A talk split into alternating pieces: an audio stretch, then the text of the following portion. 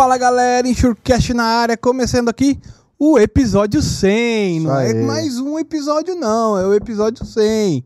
Quem diria, hein, Japinha? Chegamos lá. Conseguimos sobreviver e graças a vocês, galera. Obrigado pela, pelo apoio, obrigado pela. Né, vocês acompanhando sempre a gente, assistindo, é, curtindo, se inscrevendo. Isso ajuda bastante, isso motiva a gente bastante a É, continuar. as com- mensagens que chegam, às vezes não Ah. chegam lá, mas chegam nos nossos celulares. Hoje mesmo recebi algumas mensagens. Boa. É, pô, muito bacana, pessoal. Obrigado pela força que vocês têm dado.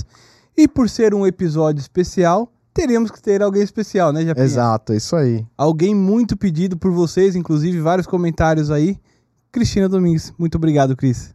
Obrigada, obrigada, Rafa. Obrigada, Rodrigo. Um prazer enorme. Super feliz de, de participar aí desse evento, é, desse marco, né, do, do, do, do evento 100.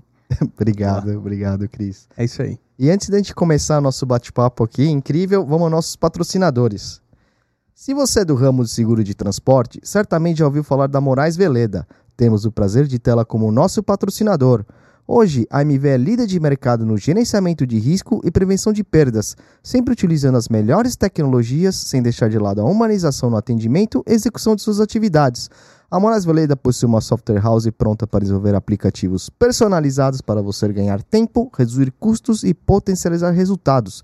A Moraes Veleda vai muito além das soluções habituais, utilizando sua experiência de 23 anos para estar à frente das suas necessidades. Lá eles consideram que missão dada é missão cumprida. Valeu, Veleda. Brigadão. Boa.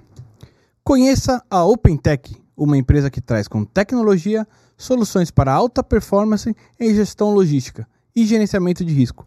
Líder em operadores logísticos e intermodais, embarcadores com operações complexas nos nichos de medicamentos, linha branca, alimentos e frigorificados.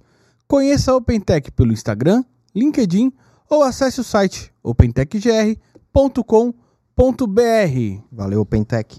E deixando aqui mais um agradecimento ao pessoal da editora Roncarote, Roncarate. É, seguros de propriedades de Walter Polido. Walter que já esteve aqui com a gente também, né, Japinha? Super episódio, muito legal. Boa. Acompanhem lá. É isso aí, pessoal. Entre no, site- no site da editora Roncarate lá e adquiram o seu exemplar. Além desse, tem muitos outros lá, bastante interessantes. Boa. Boa. E galera, é, não deixe de se inscrever no nosso canal no YouTube, no canal Surecast, é, clicar no sininho para receber as notificações, deixar aquele like maroto, compartilhe com seus amiguinhos, colega, família, pessoal que está entrando no mercado agora de trabalho. Acho que é importante, acho que a gente fala de uma maneira assim que né, um pouco mais descontraída, um pouco diferente dos clausulados de seguros, mas é, não deixe de se inscrever lá, acompanhe a gente. A gente também tem um canal de Insure Cortes. E também temos os nossos, os nossos áudios também, né? No Spotify e no Deezer também. Ah, e no Amazon também. ó. Amazon É, agora? porque na verdade sempre esteve. É que eu que não sabia. É que a gente manda no negócio de podcast que provavelmente tá no seu, no seu tocador de podcast aí, independente do, do celular que você tenha. Mas é que eu, eu tava se- ouvindo esses dias, aí apareceu lá. Eu falei, oxe, tem aqui também. Eu comecei, enfim, Isso aí, só me não inscrevi. fica me dando soco, mas tudo bem. É. É, boa. É, boa. E pessoal, lembrando, quer ajudar a gente, patrocínio arroba insurecast.com.br ou mande mensagem para qualquer um de nós dois aqui, a gente conversa. Não quer patrocinar, mas tem os botõezinhos aí de valeu demais e superchat, é isso, Japinha? É isso aí, isso aí. E galera, não deixe de comentar. Comente nesse vídeo, nos outros, quem vocês querem que a gente traga também, que assunto que vocês querem que a gente aborde, tá bom? Tem mais 100 Valeu. por vir aí, né, Japinha? É isso aí. Obrigado, gente. Beleza? Boa, vamos começar? Bora. Cris, muito obrigado por ter aceitado esse convite. Pô, eu, eu fico extremamente honrado de recebê-la aqui. É, conta um pouquinho pra gente como foi o teu início, como que você chegou nesse mercado de seguros. Nossa, Rafa, a gente vai voltar um pouquinho no tempo. Vou fazer um salto quântico para trás, não para o futuro, né? então, eu comecei nesse mercado já tem mais de 40 anos, né? Eu comecei é, bem jovem. é, e comecei fazendo, secretariando aí um- uma divisão de incêndio, de property, lucros cessantes. E, e aí a gente foi trabalhando, né? É, prospectando novos desafios e aprendendo novos produtos. Na época, os produtos tinham outros nomes, né? Hoje né, são riscos nomeados. Antigamente era só incêndio comum e vultoso. E Quem, quem é de uma, uma fase mais antiga vai, vai, vai rir um pouco dessas histórias, né? De lembrar desses nomes. Mas, basicamente, é, é, uma trajetória que começa lá em, nos anos de 1980 né, e vem atravessando toda essa transformação do próprio mercado. Né? Então, a gente vivenciou aí várias etapas do mercado, abertura, quebra do monopólio, né, a entrada de, de, de é, a, investidores internacionais interessados em desenvolver o produto de seguro no Brasil, que era bem fechado na época. Então a gente foi fazendo parte aí dessa, dessas mudanças e de trajetórias corporativas diferentes, várias fases de, de, de reorganização corporativa de áreas, de junta área, de separar área. Uma hora resseguro e emissão tinha que ficar junto, outra hora não, não pode ter, é, tá junto, tem que separar. E a gente participando sempre desses movimentos, né? Cris, deixa eu te perguntar uma coisa. É, nessa sua trajetória, quando houve a quebra do monopólio é, do, do IRB e tal, havia uma preocupação de quem já trabalhava aqui no, no Brasil em relação ou uma preocupação assim, ah, pode ser que afete de uma forma negativa, não sei, na época, ou era, uma, era visto como uma coisa muito positiva? Né, ah, não. Na época era vista como uma coisa muito positiva. Né? A, a, indústria já sabia que Londres era o grande hub mundial de, de resseguro. Né? Uhum. E o mundo já sabia que é, lá se concentravam as melhores soluções de resseguro, com as melhores estruturas de, de, de resseguro para proteção de cada tipo de produto. Então, quando quebra o monopólio do IRB, esse, esse, esse acesso é liberado, né, é permitido de, de, da, da, dos, dos executivos brasileiros entenderem como funciona o mercado de Londres, daí foi visto como uma coisa muito positiva, né? da possibilidade das seguradoras eh, terem acesso às melhores soluções de resseguro e de proteção. Entendi. E foi daí que, por exemplo, o, o property mudou de, daquela questão só do, daquele produto mais restrito para um, uns nomeados? É, é, foi a partir daí, eu acho que um pouco mais para frente, né, uma reestruturação de produtos que a SUSEP redesenhou e, e a característica dos, dos, dos, vários tipos de, de, de plantas e, e, de tamanhos de planta é, fizeram, auxiliaram nessa segmentação e reclassificação né, de, de ramos. Legal. Ô, Cris, e, e, dentro do seu, do seu histórico, assim, você tem um background, uma experiência muito forte no aviation, né? Como é que foi essa sua entrada no, no aviation, essa sua experiência? A minha entrada no aviation foi meio por acaso, né? Na verdade, eu acho que a, é, eu sempre vi a minha carreira e olho para trás, né? Mas na minha carreira, é, eu digo que eu sempre tive uma carreira de, de, de, foi construída lateralmente, né? Eu sempre fui vista é, como uma pessoa que podia as pessoas, que os meus gestores podiam contar para cobrir alguma emergência, né? Então é, e o Aviation foi uma dessas. E tinha um gestor de, de, de, aeronáuticos na época, ele teve um problema de saúde, a área ficou descoberta, eles não sabiam o que fazer, eles me puxaram lá do incêndio, me colocaram ali e falaram: toca esse aeronáutico aqui para gente, porque a gente não tem ninguém. Né? E, e, é isso que eu falo, né? Assim, eu sempre encarei, encarei essa, essa, essa situação como coisas que me agregavam, né? Eu sempre gostei muito de, de, de me aventurar em, em, coisas novas, né? Em fazer alguma coisa nova. Passar muito tempo fazendo a mesma coisa é, sempre me frustrou um pouco, né? Porque você acaba é, caindo no que é uma rotina, apesar de seguros não ter rotina nenhuma, você acaba caindo em alguma rotina que você fala, ah, isso aqui eu já fiz tudo, já sei, né? Então, quando alguém olhava para mim e falava assim, pega ela e bota ela para cobrir aqui, eu adorava, né? Algumas outras pessoas falavam assim, ah, só sou usada nessas horas, né? Eu uhum. adorava, né? Quando lembravam de mim, me colocavam, porque eu fui criando uma musculatura natural, né? De, de uma hora estar tá no incêndio, outra hora estar tá no aeronáutico. Eu, eu trabalhei com RC geral, eu trabalhei com transportes, numa época que tinha tarifa do IRB. Ah, você trabalhou com transporte também, Cris? Trabalhei com transportes. Então não dá para enganar. É. trabalhei com transporte, trabalhei com o próprio property é, e, e, e, sempre nessas, nessas situações de reestruturar a companhia, de oxigenação. Tiveram mais, vários movimentos corporativos na época né, que, que, que os executivos usavam para reestruturar a companhia e a gente ia sempre cobrindo alguns gaps. Isso me, me me ajudou a ter uma visão bem mais ampla do que, que é uma operação de seguros, né? Então o aviation veio para mim de presente, né? De, de- Legal. não, fica aqui e, e vai lá. E foi interessante que quando eu fui a primeira, e é um mercado, mercado de seguro já era um mercado 98% masculino. Uhum. É, seguro de aeronáutico era 100% masculino. Caramba! É, não tinha mulher envolvida em seguro aeronáutico, em mecânica de avião, dentro de aeroporto, dentro de hangar. Né? Era um mercado que era muito masculino na época. Né? E a gente está falando isso de pouco mais de, de 30 anos. Porque isso até mudou bastante no aeronáutico especificamente, né? Não, mudou, mudou É. muito. Não, mudou. Aí na, na, na linha do tempo, no mercado de seguro, o, o seguro aeronáutico passou a ser dominado pelas mulheres. É, Eu só conheço mulher que trabalha. é, É, eu falei é, especificamente isso com a São Dani. poucos rapazes que, que, que ficaram, né, que, que se perpetuaram nessa, nessa indústria de seguro aeronáutico. Mas o mercado O mercado- aeronáutico em si, ele continua sendo muito masculino. Sim, sim, É. sim, sim. É, e eu ganhei o aeronáutico assim, de presente. A gente foi trabalhando. Eu fui, a primeira vez que eu fui atender o maior corretor da companhia, ele me olhou de cima e embaixo, ligou para o meu presidente e falou: Quem é essa menina que está aqui? Você tá brincando? Sério isso? Mas isso é 1988. Caramba, que doideira. Caraca. né? É, porque ele estava acostumado a ser atendido por um gerente e o gerente que tratava dele não estava mais presente. Então, Aham. quando bota uma menina, e na época eu ainda era mesmo menina, é, ele acabou se surpreendendo de eu vou ter que falar com uma mulher agora, né? Aham. E, e foi uma relação bem interessante, na verdade. Eu, eu reputo muito do que eu aprendi com esse corretor. É, quem me conhece sabe é, de quem eu estou falando, mas enfim.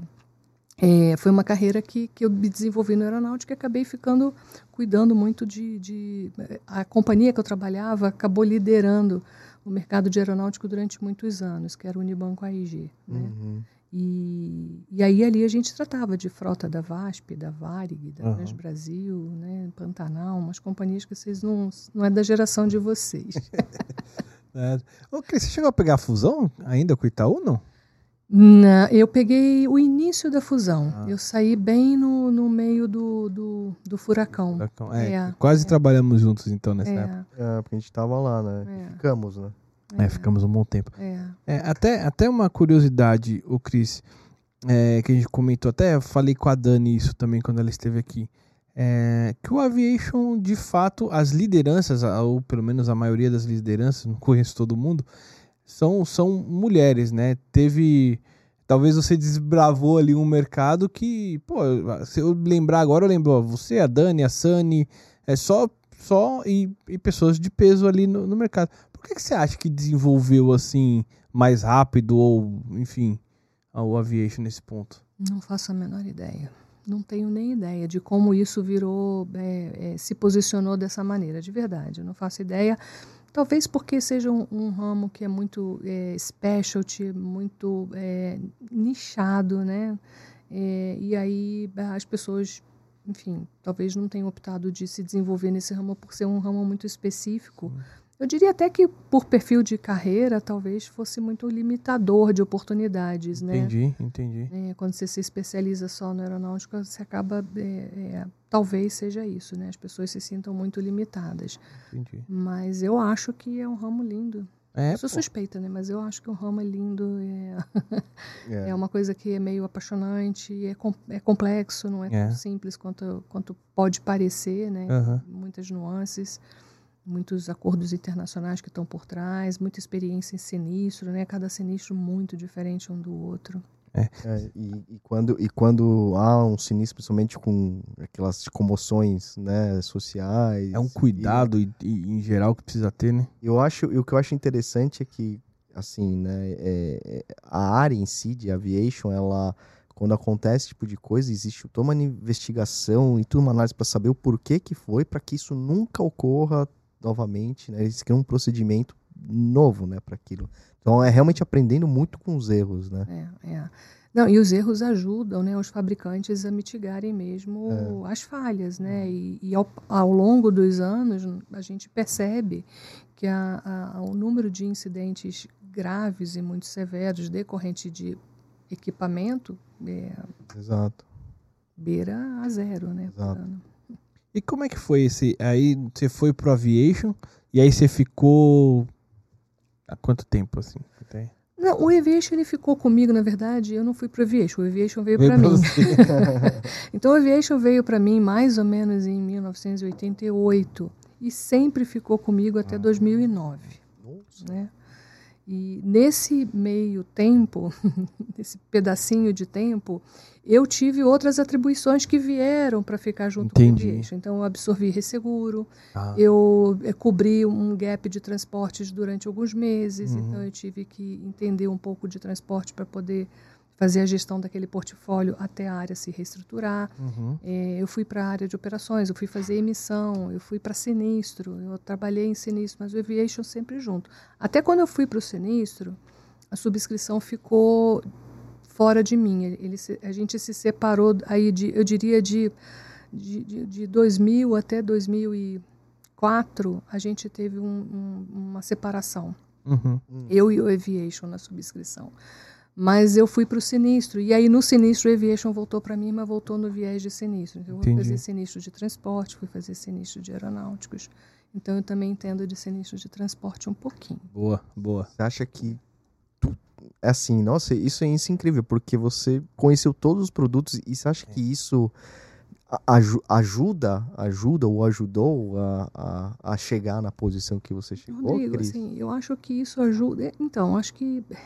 Como é que eu vou te dizer, né? Eu acho que ajudou sim. Eu acho que mais do que ajudar a eu chegar aqui, ele me ajudou a ficar aqui até agora. Perfeito. É, Porque a gente ganhou essa, essa experiência é, é, de vários produtos, de olhar a operação sob vários ângulos diferentes, né? que é operação, resseguro, produto, sinistro, financeiro. Então você consegue olhar é, a operação é, inteira né? e entender o que, que é sensível em cada pedaço, né? E você vivenciar o que é, o que é sensível em cada parte desse, dessa, dessa estrutura. É, acho que isso me ajudou a chegar onde eu cheguei, mas mais do que isso, até o momento me ajuda a me manter onde eu estou, né? Porque eu consigo, é, é, as pessoas chegam na minha sala para falar de um assunto e eu consigo entender o que a pessoa está falando, porque eu já vivenciei aquilo, né? É, então fica a comunicação fica, flui mais fácil, né? Eu acho que a gente acaba, enfim.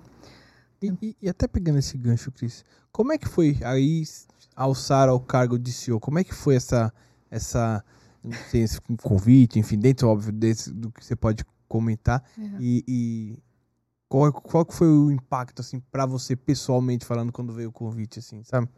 É, o, interessante, né? É, o convite para essa posição, ele Rapidinho, você já tinha essa ambição? É, nunca, Tá. Nunca, nunca, nunca. Gente, é isso aí, né? Essa é uma boa pergunta. eu nunca construí a minha carreira pensando um dia eu quero sentar naquela cadeira. Isso Entendi. nunca aconteceu comigo. Assim, eu sempre quis fazer coisas novas. Uhum. Eu sempre quis aprender novos desafios. Então, quando eu caí no sinistro de transportes, por exemplo, eu não entendia nada de legislação aduaneira, mas nada. E eu chorava todo dia quando eu chegava em casa porque eu não tinha entendido um processo de sinistro, né, de, de alguma importação. Uhum. Então eu fui para Saraiva comprar um monte de livro de legislação, importação aduaneira e tal. Eu falei, eu vou ter que aprender isso na marra. Né? Quando o corretor ligar para mim para falar aquele monte de código, né, FOB, CIF, e eu preciso saber o que, que ele está falando, eu não posso ficar com cara de paisagem, né? até porque eu sou mulher. E mulher não pode ter dúvida, né? A gente se cobra assim também, né?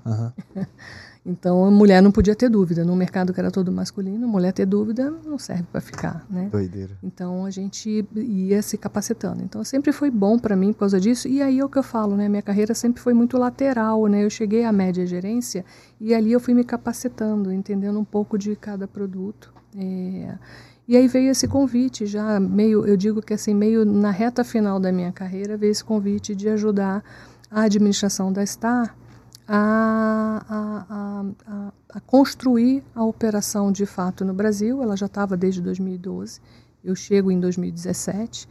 E aí a ideia era é, é, ajudar a Star a construir todos os outros produtos que ela ainda não operava. Então Uhum. a gente está falando de construir as estruturas de, de property, de risco de engenharia, de risco de petróleo e por aí foi, né?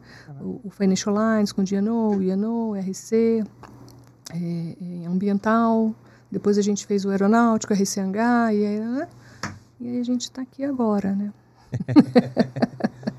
e como está sendo esse desafio para você, Cris, como como a, a, presidente da empresa aqui no Brasil e tal, assim, é, lidar com agora sim pessoas diferentes, ramos diferentes, enfim, interesses é, diferentes, corretores diferentes. Como é, como é ser CEO assim? É, é, é, é bacana. Essa é uma pergunta acho que muita gente gostaria de saber. Difícil essa pergunta, mas na verdade, primeiro que eu não me vejo se eu não, eu não digo que eu sou CEO, eu digo que eu estou CEO, né? É. Então é uma cadeira que é transitória, né? Uma posição que é transitória, não, não é nossa, não está tatuada, né? É, então eu venho trabalhar todos os dias imaginando o que, que eu posso fazer hoje melhor do que eu fiz ontem, né? Assim, é, o que, que eu deixei de fazer ontem que eu poderia ter feito e não posso deixar de fazer hoje. É, então, assim, eu não, eu não me vejo assim, ah, como é que é ser CEO? Eu não, eu não eu, sendo bem honesta, eu não me encho de dizer, ah, eu sou CEO. Eu, eu tenho até vergonha, né? Quem me conhece sabe como é que eu sou. Mas, enfim, é, o que eu gosto de fazer todos os, dias, todos os dias, e é isso que me motiva, é ir para o escritório, ter a minha porta aberta e ter as pessoas entrando perguntando: você tem um minuto? E aí me pedindo ajuda para deslanchar alguma coisa, para ajudar na definição de de alguma decisão para ajudar a desfazer, é, enfim, alguma é, montar uma reunião, é, preparar um plano, desenvolver um produto. Então eu adoro quando alguém bate. Às vezes não dá tempo de atender todo mundo, mas eu adoro quando bate e fala tem um minuto, né, para a gente poder compartilhar e fazer essa troca de experiências, né, Rodrigo. E assim quando você pensa que você já viu tudo, né, sempre tem coisa nova para você ver nessa indústria. Né? Eu acho que a minha transição da época do Unibanco IG até aqui, ela passou por esses processos. Né? Eu fiquei 27 anos numa empresa. Eu tive pessoas que falavam assim: como que você consegue trabalhar tanto tempo no mesmo lugar? E eu dizia: o problema é que não é o mesmo lugar sempre. Né? A empresa ela vai, ela vai se reestruturando, ela vai mudando, ela me joga em outro desafio. Então eu nunca fiquei 27 anos fazendo a mesma coisa. Uhum. Né? É, depois eu cheguei num momento, eu cheguei num momento que eu falei, gente, acho que eu já vi de tudo na minha vida, não sei mais o que, que eu vou fazer, né? Eu acho que eu já fiz tudo que eu tinha que aprender, eu já aprendi. Então não tem nada mais que me motiva, né, a, a querer continuar perseguindo coisas novas, né? E aí vem a, a, a compra do Unibanco pelo Itaú, e aí vem essa transição, separa a Unibanco da IG, vem a, a, a, separação da Joint, aí vem o convite de ajudar a operação nova né, a, a, a se, re, se reerguer, né, se reconstruir do, do startup do zero. Uhum. Então a gente vai para lá, e aí isso era novo, apesar de ser os mesmos produtos que a gente viu durante 27 anos é, era com uma visão diferente que era a partir do zero. Como que eu construo agora isso do zero, né? Porque todas as vezes que eu cheguei em algum lugar, alguma coisa já estava pronta, só estava dando continuidade. Ali não, a gente estava partindo do zero. Então, foi isso que a gente fez na IG por uns nove anos, mais ou menos, até que veio o convite, que é a pergunta que você fez, Rafa. É assim, alguém me ligou e falou: Eu preciso de alguém para estruturar, estar e me ajudar a desenvolver outros produtos. Você topa esse desafio? Aí eu falei: Ah, eu topo, eu já fiz. A, gente já começou a trabalhar desde a IG, num, num, escopo, num escopo bem menor, óbvio, uhum. porque na, na, na, IG eu estava falando de um produto especificamente, ajudando a gestão em outras frentes de sistema, de contabilidade, ajudando a compor um, um processo operacional, mas o produto ainda era o aeronáutico. Porque aí eu, eu, carreguei o aeronáutico sozinho, os outros produtos não vieram comigo na, da, da Unibanco. Então a gente vai para a IG fazendo isso e vem esse convite da tarde e eu queria construir tudo agora, né? Então uhum. você me ajuda, vamos montar um plano e aí a gente veio vem aquele sentimento de não sei se eu estou preparada para isso. É, teve essa conversa, né, com a uhum. gestão. Falei, olha, eu não sei se exatamente eu estou preparada para assumir essa posição é, com esse nível de responsabilidade que vocês vão precisar que essa pessoa tenha. E aí eu recebi o feedback, não tem problema, a gente está aqui para te apoiar. Eu preciso de alguém legal. que encare o desafio, legal, né? Legal. Eu preciso de alguém que tenha esse esse esse ânimo de começar do zero, né? Então aí foi que deu match. Ô, ô, A gente está aí até agora. Boa. Dentro do teu histórico profissional, assim, e até como qualquer um dentro da seguradora, a- pelo que eu entendi, você sempre teve esse viés muito técnico, né? Passando por áreas técnicas, etc, sinistro, etc. Aí você chega numa função que aí vem agregar outras funções, RH e, e etc. né? Não que você vai fazer o RH exatamente, mas tá ali, né? Pra você administrar. Funções, você. É, administrativas além do, do técnico. Isso foi um- um- uma questão pra você ali? Ou não, vambora? Como que foi? Não, isso é uma questão todo dia, né, Rafa? Porque assim, todo dia tem alguma coisa nova para você olhar. Eu acho que a parte de RH é uma, uma parte muito crítica, né? E o RH, a forma como eu busco conduzir o RH, né? As pessoas, é a forma como eu gostaria de ter sido conduzida todos esses anos. Então, eu sempre tento. é, é, Bom, isso eu faço para qualquer coisa que eu Uhum. faço na minha vida. Eu sempre sento do outro lado da cadeira e imagino o que, que eu queria receber se eu tivesse lá, né? Legal. Então, isso para cliente, isso para parceiro de negócio, isso para pessoas que trabalham comigo. Então, eu tenho muito respeito e tento fazer dentro das minhas limitações, porque eu não tenho alçada para tudo, né? Mas eu tento sempre me colocar na posição de como eu queria ter sido tratada todo o meu tempo e como que eu priorizo o tratamento do, do meu time, né? Como eu gosto de lidar com o meu time. Mas isso é um aprendizado, assim, é todo dia. Cada, as pessoas são muito diferentes entre si, a expectativa delas é muito diferente É, então. entre elas também. Então, e como você administra isso realmente não é simples, né? É, eu fico imaginando ser assim, por exemplo, uma questão assim, ah, você o- é, TI e outras áreas ali que você tem que administrar que serve às áreas técnicas. Pô, mas todo TI em qualquer lugar do mundo tem uma limitação. Quem que eu priorizo aqui? Vamos ver. É, é. Pô, você tem que administrar essas discussões ali do dia. Pô, mas tal, não sei lá, tal área conseguiu uma nova contratação, tal área conseguiu um ajuste no sistema e tal. E você tem que ali balançar os pratos, né? É difícil, é difícil, é difícil. Assim, a gente conta muito com a compreensão do time também, É, né? Assim, acho que outra coisa que eu tento eh, fazer dentro sempre do possível é dar transparência na conversa, né? Legal. Então, se tem essa discussão, é trazer os dois para a mesa e a gente discutir e explicar por que que está indo um na frente e o outro não, né? Porque eu acho que nessa posição que a gente está, eu acho que a transparência, a comunicação, ela é, ela é bem ponto crítico, né, de sucesso. eu acho que é um ponto crítico pra tudo, né, na vida. Hoje mesmo eu tava conversando com o corretor X lá, e veio- tinha uma situação lá específica, enfim, a gente resolveu. Ele, pô, só faltou isso, o quê? Ligar e explicar o que tava acontecendo. Eu teria administrado a expectativa. Eu falei, porra, foi mal. É isso, é, verdade, comunicação em É. tudo, né? É, conversando você consegue chegar num, num denominador comum que seja né, pros lados. Mas há horas também, Cris, que aí, aí acho que tem, tem que talvez tomar uma decisão, né? Ah, beleza, priorizo você. Não, aí é um momento também onde, onde o papel do senhor é importante também, Sim, né? sim, na, sim. na decisão de, de qual Sim. vai ou, ou não vai. Sim, sim. E, e tem a questão também da. Muito porque, assim, que é, é uma administração né, de uma empresa, né? Tá, tá na mão, né? Sobre questões de, de fluxos, de resultado e tal.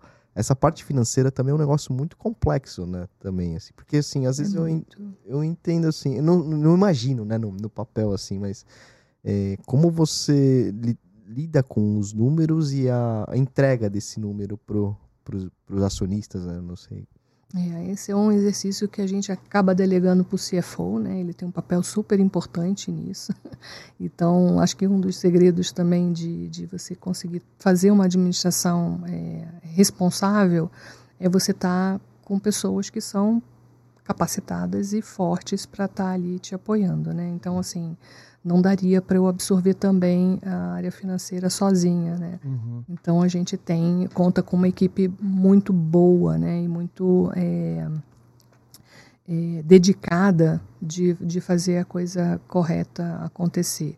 É, a gente tem é, um, um controle que é basicamente semanal dos números, né? Então a gente administra toda essa questão de reporte SUSEP, relatórios e controle de margem de solvência. A gente faz isso semanalmente. Legal. Ô, Cris, e, e, assim, uma das coisas que é, eu tenho escutado muito, né, no mercado, nessas andanças, é, é justamente essa trajetória da, da seguradora, enfim, a sua trajetória como CEO, o quanto sucesso você alcançou em tão pouco tempo e trabalho assim é, é, orgânico, vai, eu diria, não foi, não teve nenhuma grande compra, etc. Você, essa questão da contratação, da confiança das pessoas, é, no, pegando o gancho do que você falou, é, você acha que é, é, um dos fatores ali de, de sucesso, pô, o time que você tem, etc? É, eu acho que sim, eu acho que o time que a gente tem, ele é, é 98% é, construtor dessa operação, né? Uhum. Então é uma operação que não faz sozinho, a gente não faz nada sozinho na vida nunca, né? Então a gente tem uma estrutura, um time que é enxuto uhum. e que é uma estrutura bastante eficiente, porque ela foca no que no que a, no que o shareholder, no que o acionista está esperando que seja focado, uhum. né? É, então esse crescimento muito rápido nada mais é do que o reflexo da própria do próprio DNA da organização, né? Uhum. Que é se nichar em riscos grandes, complexos, de ter os melhores especialistas em tudo, né, Rafa? Uhum. Em tudo que a gente opera, que a gente faz. Então, eu acho que isso é um, um fator que, que ajuda bastante. E, Cris, uma das coisas que também aconteceu nos últimos dois anos foi as duas premiações que, que você é, recebeu lá da revista Antirus Corp. É, CEO Destaque, é isso o nome é, da premiação, é, né? É. Pô, que foi muito bacana e tal. Como que foi isso para você? Ah, e para mim é, é uma honra danada, né? Assim, é incrível ver isso acontecer nesse estágio de carreira que a gente tem, né? Ou quando a gente olha para trás e vê toda a nossa trajetória, né? De tudo que a gente atravessou, desafio, conquista e tal. É, receber esses destaques sempre faz um, um carinho, né? Na, na, no coração de falar, poxa, até que até que foi legal, né? É, mas é, é o que eu falo, né? Assim, a gente não é CEO se não tiver equipe, né? Então, assim, na verdade, é um prêmio que eu sempre reputo ao meu time, né? Porque sem um time legal, sem um time comprometido, sem um time bacana, responsável, a gente já teria passado por essa cadeira e já teria saído. passa, passa por sua decisão a contratação da, das pessoas chaves ou, ou, ou isso é mais. Não, por exemplo, não sei se tem um é. comitê. É. Não, assim, um está, CFO, é, não, lá na companhia a gente tem uma, uma, um, um, viés que é matricial. Então tem o meu papel administrativo, sim, uhum. mas tem o papel técnico que passa direto com os analistas lá fora. Eles são entrevistados lá fora. Então, todo aspecto técnico, a competência técnica, a formação, a experiência do business daquele negócio uhum. é analisado pelo viés da, enfim, da matriz. Entendi. E eu entro só mesmo com um viés administrativo de explicar como é que a operação funciona é, no Brasil, né? É. Cris, deixa eu te perguntar. Você comentou, né, que quando você a, a, assumiu ali a, a, gestão da do Aviation, você passou por aquela situação com o corretor. Quando você assume a gestão de uma seguradora, aí espera-se num tempo mais evoluído, vai, digamos assim. Você chegou a sentir algum tipo de sei lá, de olhar torto nesse sentido, não? Não, Rafa, assim, olhar torto não. Olhar torto não, porque eu acho que essa fase, né, essa época já, já ficou para trás, né? Então, é, eu acho que isso, na minha vida, na minha experiência pessoal, é, toda essa questão de liderança feminina, de, de, de, de mais é, empoderamento e tá, tá, tá, isso vem mais forte desde 2010, né? Então, a McKinsey é, fez uma pesquisa e se dedicou de, de trazer estudos nesse sentido. Uhum. A gente participou de alguns fóruns que traziam essas avaliações, que traziam essas leituras. Né? E foi quando eu, pela primeira vez, comecei a escutar é, que existia uma é, sugestão, né, uma orientação forte da empresa para o benefício de ter é, mulheres em posições de liderança, não necessariamente CEO, mas em posições de média e alta gerência. Né? Uhum. Até então, naquela época, as posições de mulheres eram muito ocupadas para marketing e para RH. Né? E eles apelidavam essas posições para pink chair, eram as cadeiras rosa, né? era de marketing e RH, eram cadeiras mais tradicionalmente ocupadas por mulheres e o resto eram homens. Então a McKinsey traz esse estudo e começa a, a, a, a, dar essa é, fazer as pessoas fazerem essa reflexão, né? sugerir, é, forçar que as pessoas repensem essas estruturas. Então foi a partir dali que eu acho que isso começou a, a funcionar desde 2010 e eu chego na em 2017. Uhum. Então, sete anos depois, o olho torto já não tinha mais, né? Então. Assim, não tem mais. Mas ainda é uma, na minha posição, ainda é uma posição muito restrita, né? São, são poucas líderes é, é, mulheres no Brasil. É. Uma pena, mas são poucas. Ah, imagine, olhar torto. Na indústria de seguros, né? né? Olhar torto para presidente da empresa, cara, você toma um não, mas às vezes o mercado também. Etc. Ah, é, é não, os mercados às é. vezes é. Não, mas acho que não teve, não. Eu acho que, é, de um modo geral, é, a aceitação não foi reativo, né? Não teve ninguém. Ah, mas é reativo. inconcebível pensar, não, sei lá. Ah, velho, a gente Nossa. vê tanta coisa no mundo aí que é Cara, é inconcebível, que né, Cris? É. que negócio, enfim. Ô, Cris, deixa eu te perguntar. como que você vê hoje o caminho da, da mulher no sentido. E assim, eu te faço essa pergunta até: que dicas você daria para aquela mulher que tem essa ambição, né, de ser líder e tal? É, que dica você daria para essa, essa pessoa? Ah, foi assim, eu vejo, eu vejo, e aí, graças a Deus, a gente tem muitos movimentos que promovem cada vez mais essa conscientização, né, tanto das indústrias quanto das próprias pessoas. Mas eu acho que essa questão de liderança é, é, vem muito de, de você também querer né, uhum. é, ser líder. Eu conheço mulheres fantásticas que decidiram não ter nenhuma carreira nenhuma, de ficar em casa é, cuidando do lar, dos, dos filhos, do marido, porque elas se realizam dessa maneira, são felizes assim e não tem vergonha nenhuma disso. Tem outras que eu conheci que são muito especializadas, muito boas no que faziam, mas claramente se, não se viam em gestão. Uhum. E, e, já, já tinham essa clareza de e, eu não sirvo para lidar com pessoas. Eu não sirvo para administrar conflito de pessoas. Né? Então eu quero ser a melhor especialista desse, desse produto. É, quero ser referência do Brasil nesse produto, mas eu não quero ser gestora. O que tudo bem também. Fez né? escolha. O que também é. tudo bem, é. né? E tem aquelas que falam, não, eu até que encararia uma posição de gerente. Então, essa é, é, a, é o desafio, né? Acho que primeiro tem muito de autoconhecimento. Você é. precisa ter maturidade de se olhar internamente, entender onde você onde você está, né? E, e, e buscar os cenários que tem, as opções que tem. Agora, sempre para a mulher precisa ter mais capacitação técnica, né? Sempre. É, então, a mulher sempre vai precisar estudar mais é, do que o homem. Então, é mais fácil o homem né, é, é, na parceria, na amizade, um puxar o outro, dar a mão para o outro. E a mulher precisa sempre estudar um pouco mais para ela ser vista e reconhecida como uma pessoa que pode, pode ser investida. Ah, eu posso investir ali. Né? Sempre tem esse viés. Eu acho que ainda tem bastante. É que de uma certa forma, é, acho que todo mundo tinha que ser assim, né? É, estu, estudar bem e conhecer tecnicamente as coisas, é. não só porque é, porque é amigo, é parceiro, é pela é, é pelo mérito, né? Pelo mérito, é, da competência técnica, né? Técnica, é. E o inverso é verdadeiro, eu acho que isso que você comentou, né? Que tem mulher que não se enxerga tal. Tem homem que às vezes até também se enxerga, e aí é homem, não importa mas não tem a competência. É, às vezes é o melhor que tem fazendo determinada coisa. Mas você põe para liderar, pô, não, é, não tá não no teu é, sangue, né? É, é, Acho que é muito de perfil é. interligar tudo, estudar tudo e, e, e, e, eu acho que isso foi uma das evoluções aí das empresas em gerais ao longo do tempo, né? Determinar perfis.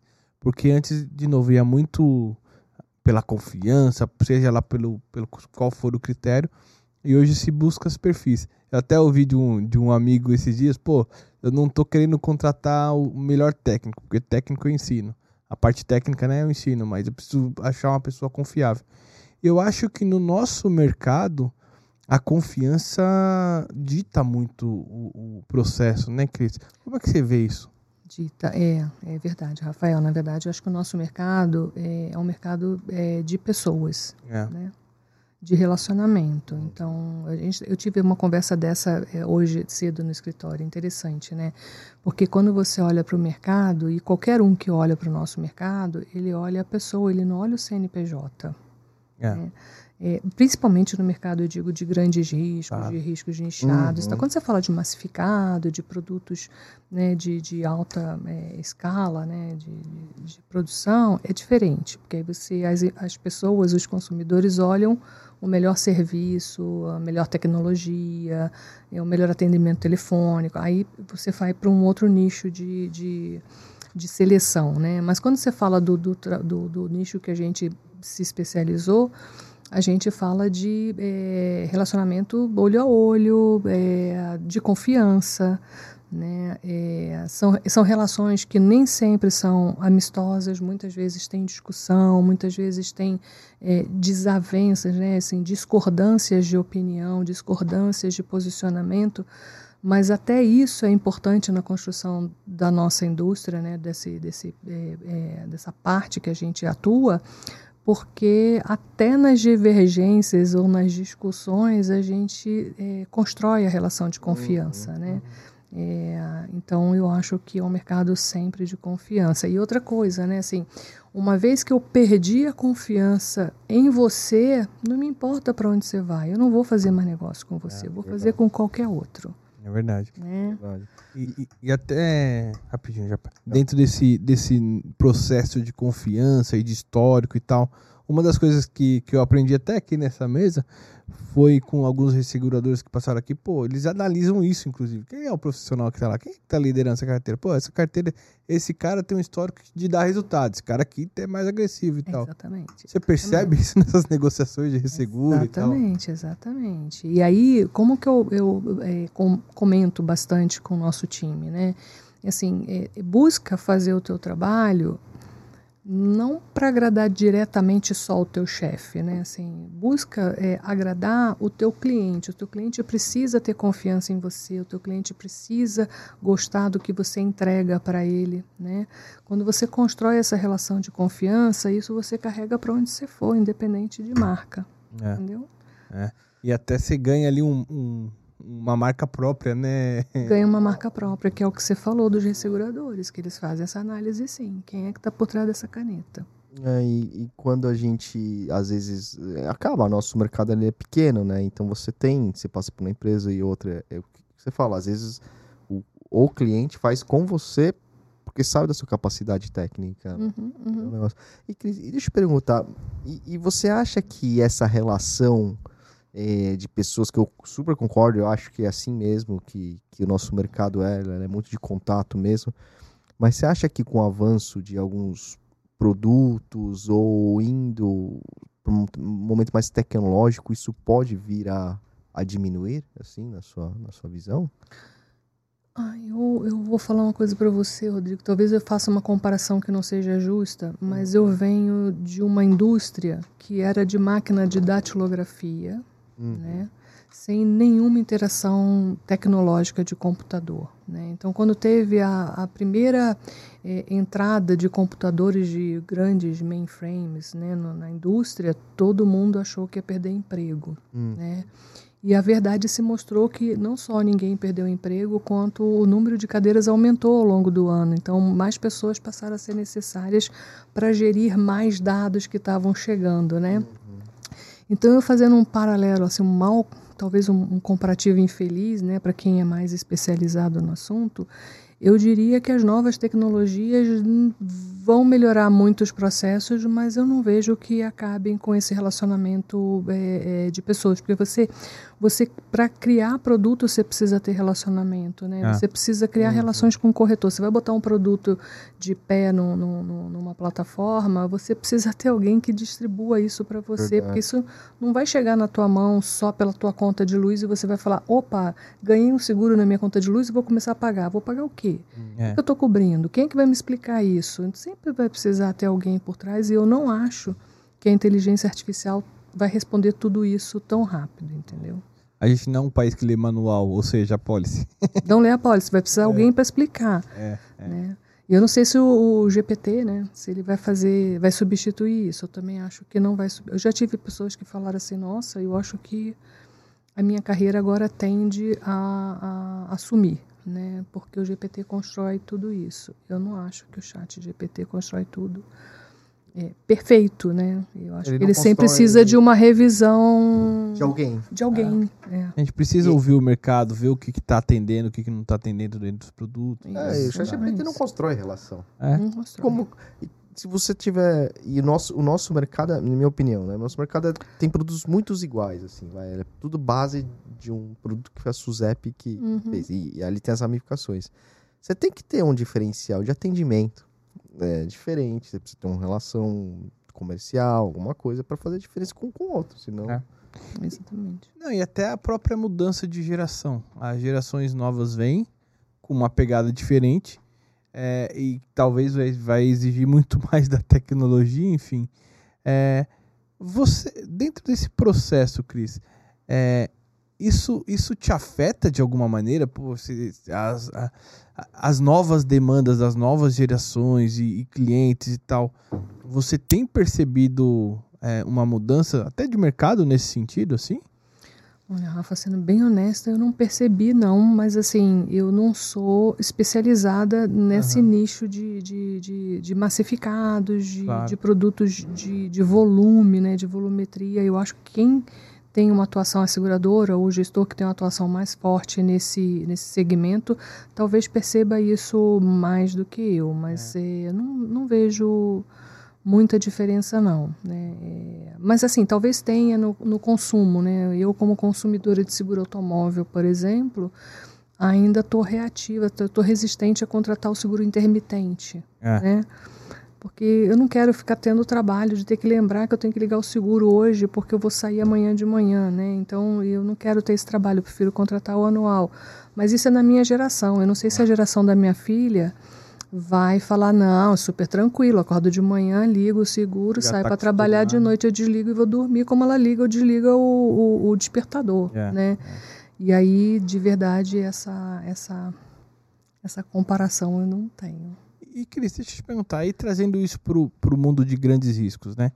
Uma das coisas que a gente ouviu bastante aqui de alguns risk managers que, que estiveram aqui foi ainda a questão tecnológica no sentido assim, poxa, é, eu quero, sei lá, acessar um sinistro e ver o status dele, que documentação que eu já entreguei, que documentação que eu não entreguei, que está faltando para cobrar minhas áreas aqui. Pô, não tenho isso, eu tenho que ficar buscando e-mail. Ah, tem, né, né? Aí, enfim, entre, entre outras coisas que, que teve essa reclamação. É, uma das coisas de, de algumas empresas que eu passei é, nessa questão de sistema é, pô, sistema muitas vezes a gente tem que fazer dentro de casa, porque contratar tem uma questão aí e tal, enfim, que nem, não sei explicar muito tecnicamente, mas é a questão de o cara tá dentro da sua casa, vendo seus dados, etc. E hoje com o LGPD você precisa tomar muito mais cuidado, né? como é que você enxerga assim o mercado de grandes riscos evoluindo? Não digo se aproximar muito do, do, do massificado, mas de ter um, um, passo, um salto aí nesse, nesse processo. Eu acho que isso demanda muito investimento em tecnologia. Acho que não é difícil uhum. você gerir é, é, é, essa, essa compilação de dados, né, de você manter isso é, organizado para o cliente acessar. Mas é o que você falou, né? Assim, o LGPD acabou bloqueando ainda mais a, as possibilidades da gente permitir que as pessoas entrem no nosso sistema para fazer alguma pesquisa de alguma coisa, né? Uhum. E acho que na relação de grandes riscos, o que a gente acaba tendo é, é essa conversa mais aberta mesmo. Assim, é, eu acho que nos grandes riscos você pode passar a mão no telefone e ligar para a tua seguradora e falar, cara, eu preciso debruçar em cima desse sinistro porque alguma coisa não está fechando. Eu preciso saber como é que eu, a gente se organiza. Eu acho é. que essa conversa é uma conversa que ela, ela tem espaço para acontecer.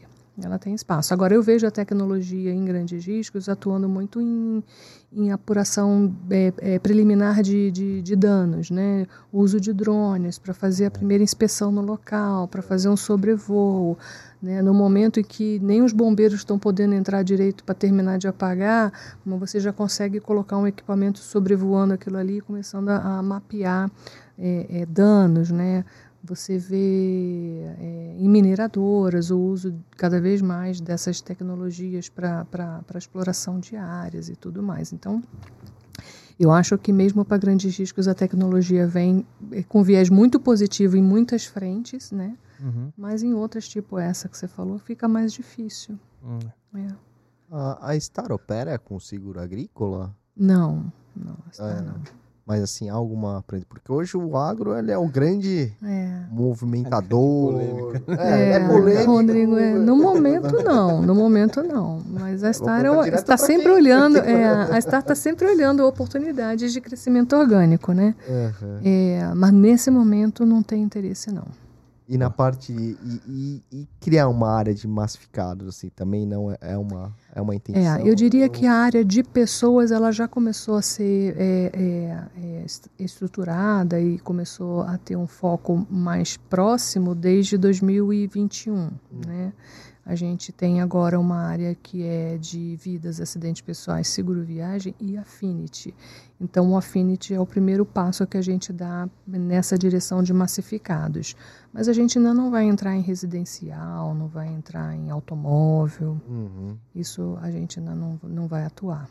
É, é porque nos grandes riscos, o, o, a- o prêmio retido normalmente ele é muito baixo, né? Por conta das grandes exposições, você repassa muito pro, através de facultativos, seguradores. E aí eu, eu, eu imagino, ou vejo, talvez, algumas seguradoras caminhando para ter esse, esse prêmio ganho retido através dessa, dessa grande. É, e a gente faz isso, a gente não é diferente de Legal. ninguém, não. A gente faz isso por, e a gente faz isso no vida em grupo, no acidentes pessoais, no seguro viagem e agora com a Affinity. Legal. Isso que o, o Rodrigo falou, tô vendo muito na área de transporte, assim, muitas seguradoras saindo dos maiores clientes e correndo para fazer só é, risco pequeno para tirar um pouco da volatilidade. Você vê esse movimento aí de mercado, tá? É, em outros ramos, isso é normal em outros ramos também? Não, Não, né? não. É, eu acho que tipo um property da vida são mercados mais maduros, né? Até o próprio aviation são seguradoras. É, quando você fala de tradicionais, né? property, você acaba segmentando o mercado em massificados, em small business, em é, commercial property, que eles chamam, que são os médios, os, os properties menores e os large risks, né, Aham. de, de riscos muito complexos de property. Então, ele já fica meio segmentado naturalmente. E aí tem companhias que se especializam mais num, num- num- num nicho e menos no outro. Em aviation a gente tem isso, claramente. A gente tem concorrentes que são de grandes riscos, de linha aérea, de aeroportos, mas a gente tem outras companhias que só operam basicamente no agrícola, ou outras que só operam em, em- em, eh, pequenos jatos e turbohélices. Então, eh, e acaba o mercado, mercado meio que se organizando, né, de alguma forma. Ô, Cris, Conforme apetite de risco, né? E, e como você vê essas seguradoras muito nichadas, assim, na, na sua opinião? Não, não seguradoras, mas empresas nichadas, assim, é- é- e pode ter algum tipo de, é, de risco, como a diversificação de produtos é melhor para uma seguradora? Ah, eu acho que a diversificação ela é sempre, sempre positiva, né? Quando você nicha e se especializa só num produto, você fica mais volátil a, a- a- ter alguma perda só ali. Uhum. Mas se você faz uma boa gestão do teu risco, se você faz uma boa gestão do teu número, né? eu Não vejo problema, não. Ô, Cris, gente- Tem várias companhias até no Brasil, por exemplo, que são, a gente chama de monoline, né? Que são Sim, linha única, é. por exemplo, só de vida. É, É, é. Sim, não tem problema nenhum ser só de vida. E tem gigantes nesse, nesse nicho, né? Agora ele precisa ter o- a gestão do negócio. Boa. Ô, Cris, mudando um pouco de assunto, a gente falou bastante do papel do CEO ali, né? Administrativo, técnico e tal. É, E comercial, Cris? Qual que é a importância do CEO na hora de você vender, enfim, de buscar clientes novos? Chega a ter, eventualmente, até um certo papel ali de, vamos visitar esse cliente. Sei lá, tem, tem isso? Passa isso dentro do papel também? Não? Passa por isso? Eu acho que o CEO ele tem que estar pronto para fazer qualquer papel, né? Ele está ali exatamente para isso. É, o- é é o- é o Severino, né? É o Severino, ele está lá para isso. Onde ele for demandado, ele tem que estar presente, né? É, eu acho que o papel comercial ele vai muito mais das áreas comerciais do que do próprio CEO, Claro. né? Ele não é o Aham. cara que vai prospectar business, né? Claro. Mas ele é a posição que vai ser o facilitador de, de comunicação, de relação. Eu acho que tem esse viés, sim. Eu acho que até Não sei, enfim, uma opinião.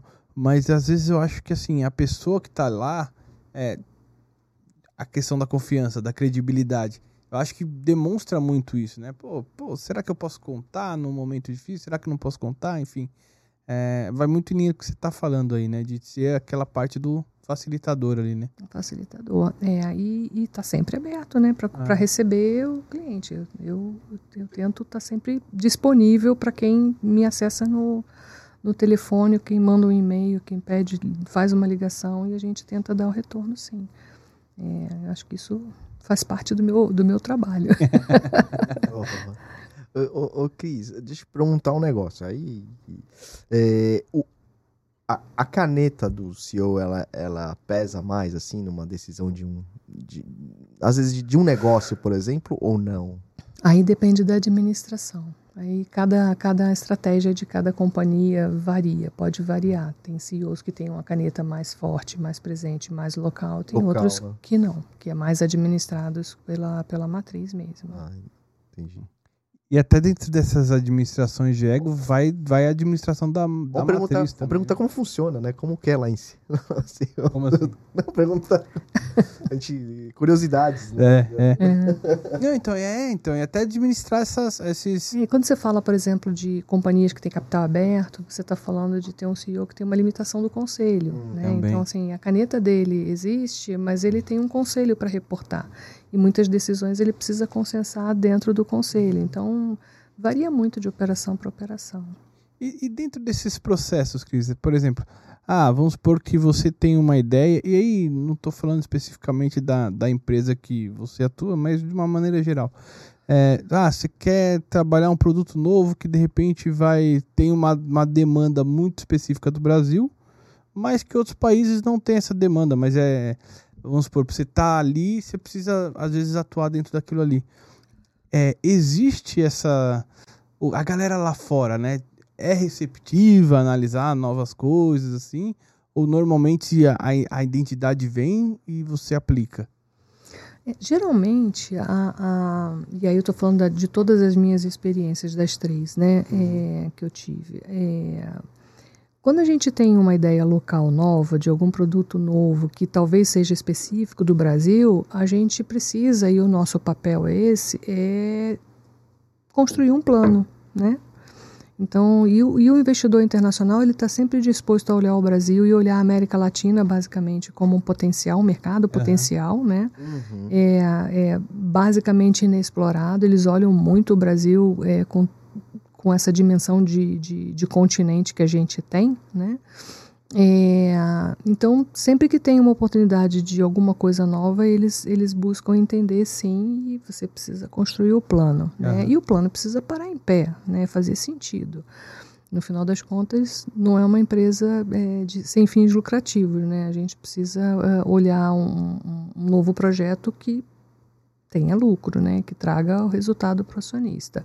Mas eles olham sim, a gente tem produtos que são super, por exemplo, no, no, no aeronáutico tem o RETA, que é o seguro obrigatório. É. Só tem no Brasil. É. Então, assim, a gente fala, não, a gente tem que trabalhar e operar nesse produto sim. Não, mas isso aí eu não quero trabalhar, não, mas não é opção. A gente precisa trabalhar e a gente precisa ter isso como solução para o nosso cliente. A gente não pode simplesmente dizer que esse produto não me interessa. É. Então, a gente, e aí o papel nosso, né, de, de, de country manager, na verdade, é, ajuda nessa sensibilização, uhum. ajuda nessa discussão. O, o, o, Brasil, na sua opinião, ainda é um mercado muito a ser explorado. Ele é, ele é bem visto, assim, é tipo assim, ainda dá para fazer muita coisa lá. Sim. Ah, lá, aqui, né? Aqui, sim, sim. Ele sempre vem, sim. Continue investindo. É, é, é, o, é o mais promissor da América Latina, assim. O... É o maior. América... É a maior operação potencial da América Latina, né? A gente fala de é, hoje, né? O cenário foto de hoje, a Argentina ser um mercado que tem uma questão é, é, política né, que está desbalanceando a economia deles. Hum. Você tem o Chile, que tem uma limitação geográfica, né, que é geográfico, não, não é. tem muita, muita, muita é, é espaço para inovar. E você fala de México e Colômbia, né? Tirando isso, América Latina é, é Brasil. Então, o Brasil ainda é o principal foco dos nossos acionistas de continuar investindo. E tem, e tem um, e tem muita coisa para ser explorada, né? Eu tava vendo, putz, eu não, não lembro o que que eu tava vendo esses dias, alguma reportagem, alguma coisa.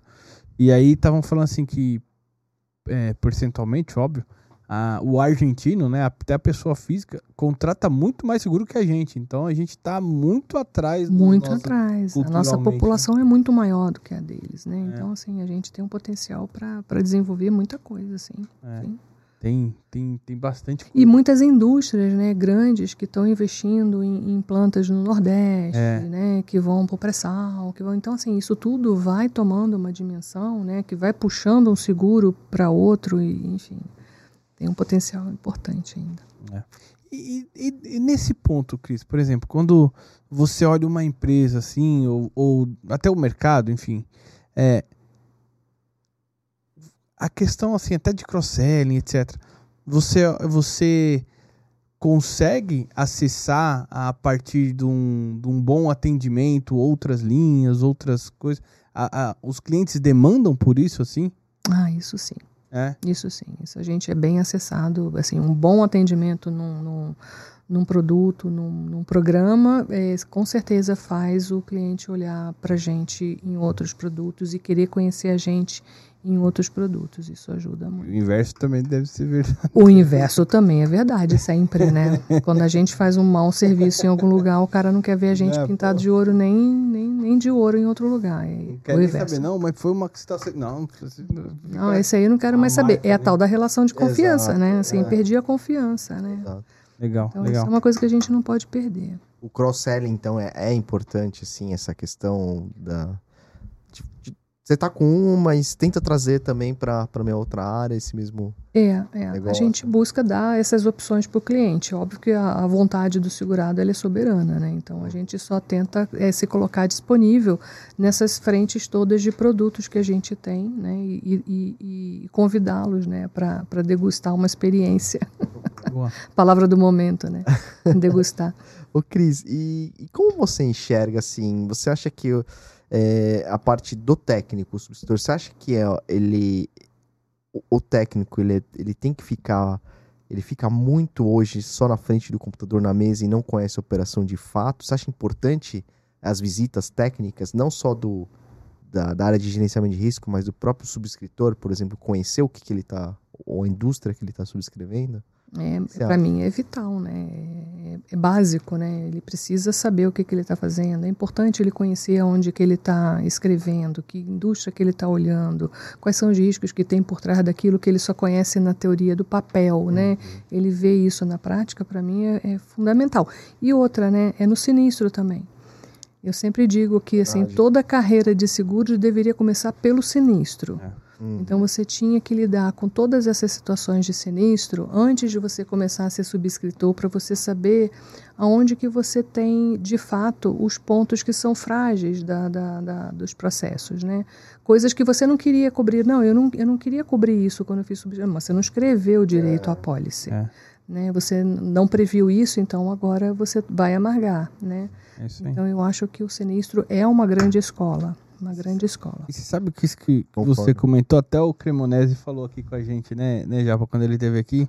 É, só que ele falou da situação inversa. Às vezes o subscritor quis dar aquela cobertura, mas não escreveu direito e tal. E não tem Exatamente, problema, é é só ir lá É só ir lá e e refazer. refazer. Mas Exatamente. tem que ter essa, essa interação, né, Cris? Esse É, dia a dia é, e tal. Acho é. que é bem importante acho mesmo. É bem importante. Ô, Cris. Não, eu ia querer... não, eu ia perguntar, e qual que é o seu prato favorito, assim? ah, vamos nada, né? Ah, sei lá. Ou tipo de cozinha. De... Ah, eu sou boa boca, eu como qualquer coisa. Boa. Eu gosto muito. Ah, Churrasco. perguntar Pronto. Senhora. Churrasco, adoro churrasco. É, Com boa carioca, adoro um churrasco. Boa. Boa. Nem sou gaúcha, né? Isso é uma, isso é uma questão interessante. É, o nosso mercado aqui, é, a gente tem bastante carioca trabalhando em seguradoras, né? O IRB influenciou muito nisso, essa migração da, da galera vir pra cá. Você acha que tem? Você acha que lá tem uma cultura de seguros? Eu acho que lá durante, e até hoje ainda é, mas lá durante muitos anos a gente teve sempre a SUSEP né, o, e o IRB Aham. naquele mercado. Então a indústria foi se construindo em volta desses dois organismos, né? Entendi. E aí, no, no- quando a UIRB eh, deixa de ser monopólio, fica só a SUSEP no Rio, então o mercado. E a indústria né, consumidora de grandes produtos estava em São Paulo, né? É, é, a potência financeira do país está em São Paulo, então é, com, a, com a queda do monopólio e a privatização do IRB, o mercado acabou migrando devagar para São Paulo com foco no cliente, no foco na exploração do negócio. Aham. né? E, e eu acho que é isso que fez com que tivesse essa invasão carioca. Desculpa, mas assim. Não, é, são, eram, os, eram os super técnicos É. ali, É, né? Na, é. na época eram referência. Pega o próprio Lacerda do IRB que teve aqui com a gente também, né? Hora. Meu Deus do céu. É, não, foi um bate-bate. Cris, obrigado. Obrigado por você ter topado imagina. essa. essa... Prazer enorme, obrigada pelo convite. Adorei estar aqui, adorei fazer parte desse é, é, capítulo 100, né, da história de vocês. Espero que venham os 200, os 500 e o 1000. Valeu. No 1000 você me chama. Eu devo estar aposentada. Eu espero não estar aposentada, não, que vai ser rápido. É isso aí. Não, eu queria também agradecer, Cris, ter aceitado. De novo, a gente sempre, né, havia os comentários e tal. Eu falava, ah, vai lá, vai lá. É, ele me encheu o saco. E parabéns pela trajetória também, viu, Cris? Parabéns pelos prêmios que você ganhou. Imagina, meus prêmios são de vocês, são todos do, do, do mercado, do time, porque a eleição é de mercado, né? não é só do nosso time. é. Então, é eu que agradeço a confiança de todo mundo, as indicações anônimas. Espero não ter decepcionado, viu? Não, foi sensacional, Cris. Foi um super bate-papo. É, É isso aí. obrigada, viu? É isso aí, galera. E, e, bom, infelizmente acabou. Espero que vocês gostem disso. Foi, foi sensacional esse bate-papo. É, de novo, recadinho final. Não deixe de se inscrever no nosso canal, deixar aquele like, clicar no sininho lá para receber as notificações. Importante, quinta- pessoal, importante. É importante. Toda quinta-feira tem episódio no ar, né? E estamos também nos canais de, de Spotify, do, do Deezer e da Amazon, né? É, todos. Hoje, bota- todos isso, é. Algum, de algum, algum lá. lugar você acha, gente? Galera, comentem lá o que vocês acharam é, e deixem um like, tá? É isso aí. E pessoal, lembrando, Insurecast é um projeto pessoal meu e do Rodrigo. Nada que falamos aqui tem a ver com as empresas que a gente trabalha ou que já trabalhamos. É isso aí, combinado? Fechou? Obrigado. Obrigado, Cris. Obrigado, Cris. Valeu, pessoal. Obrigada, um abraço, até a próxima. Tchau, tchau.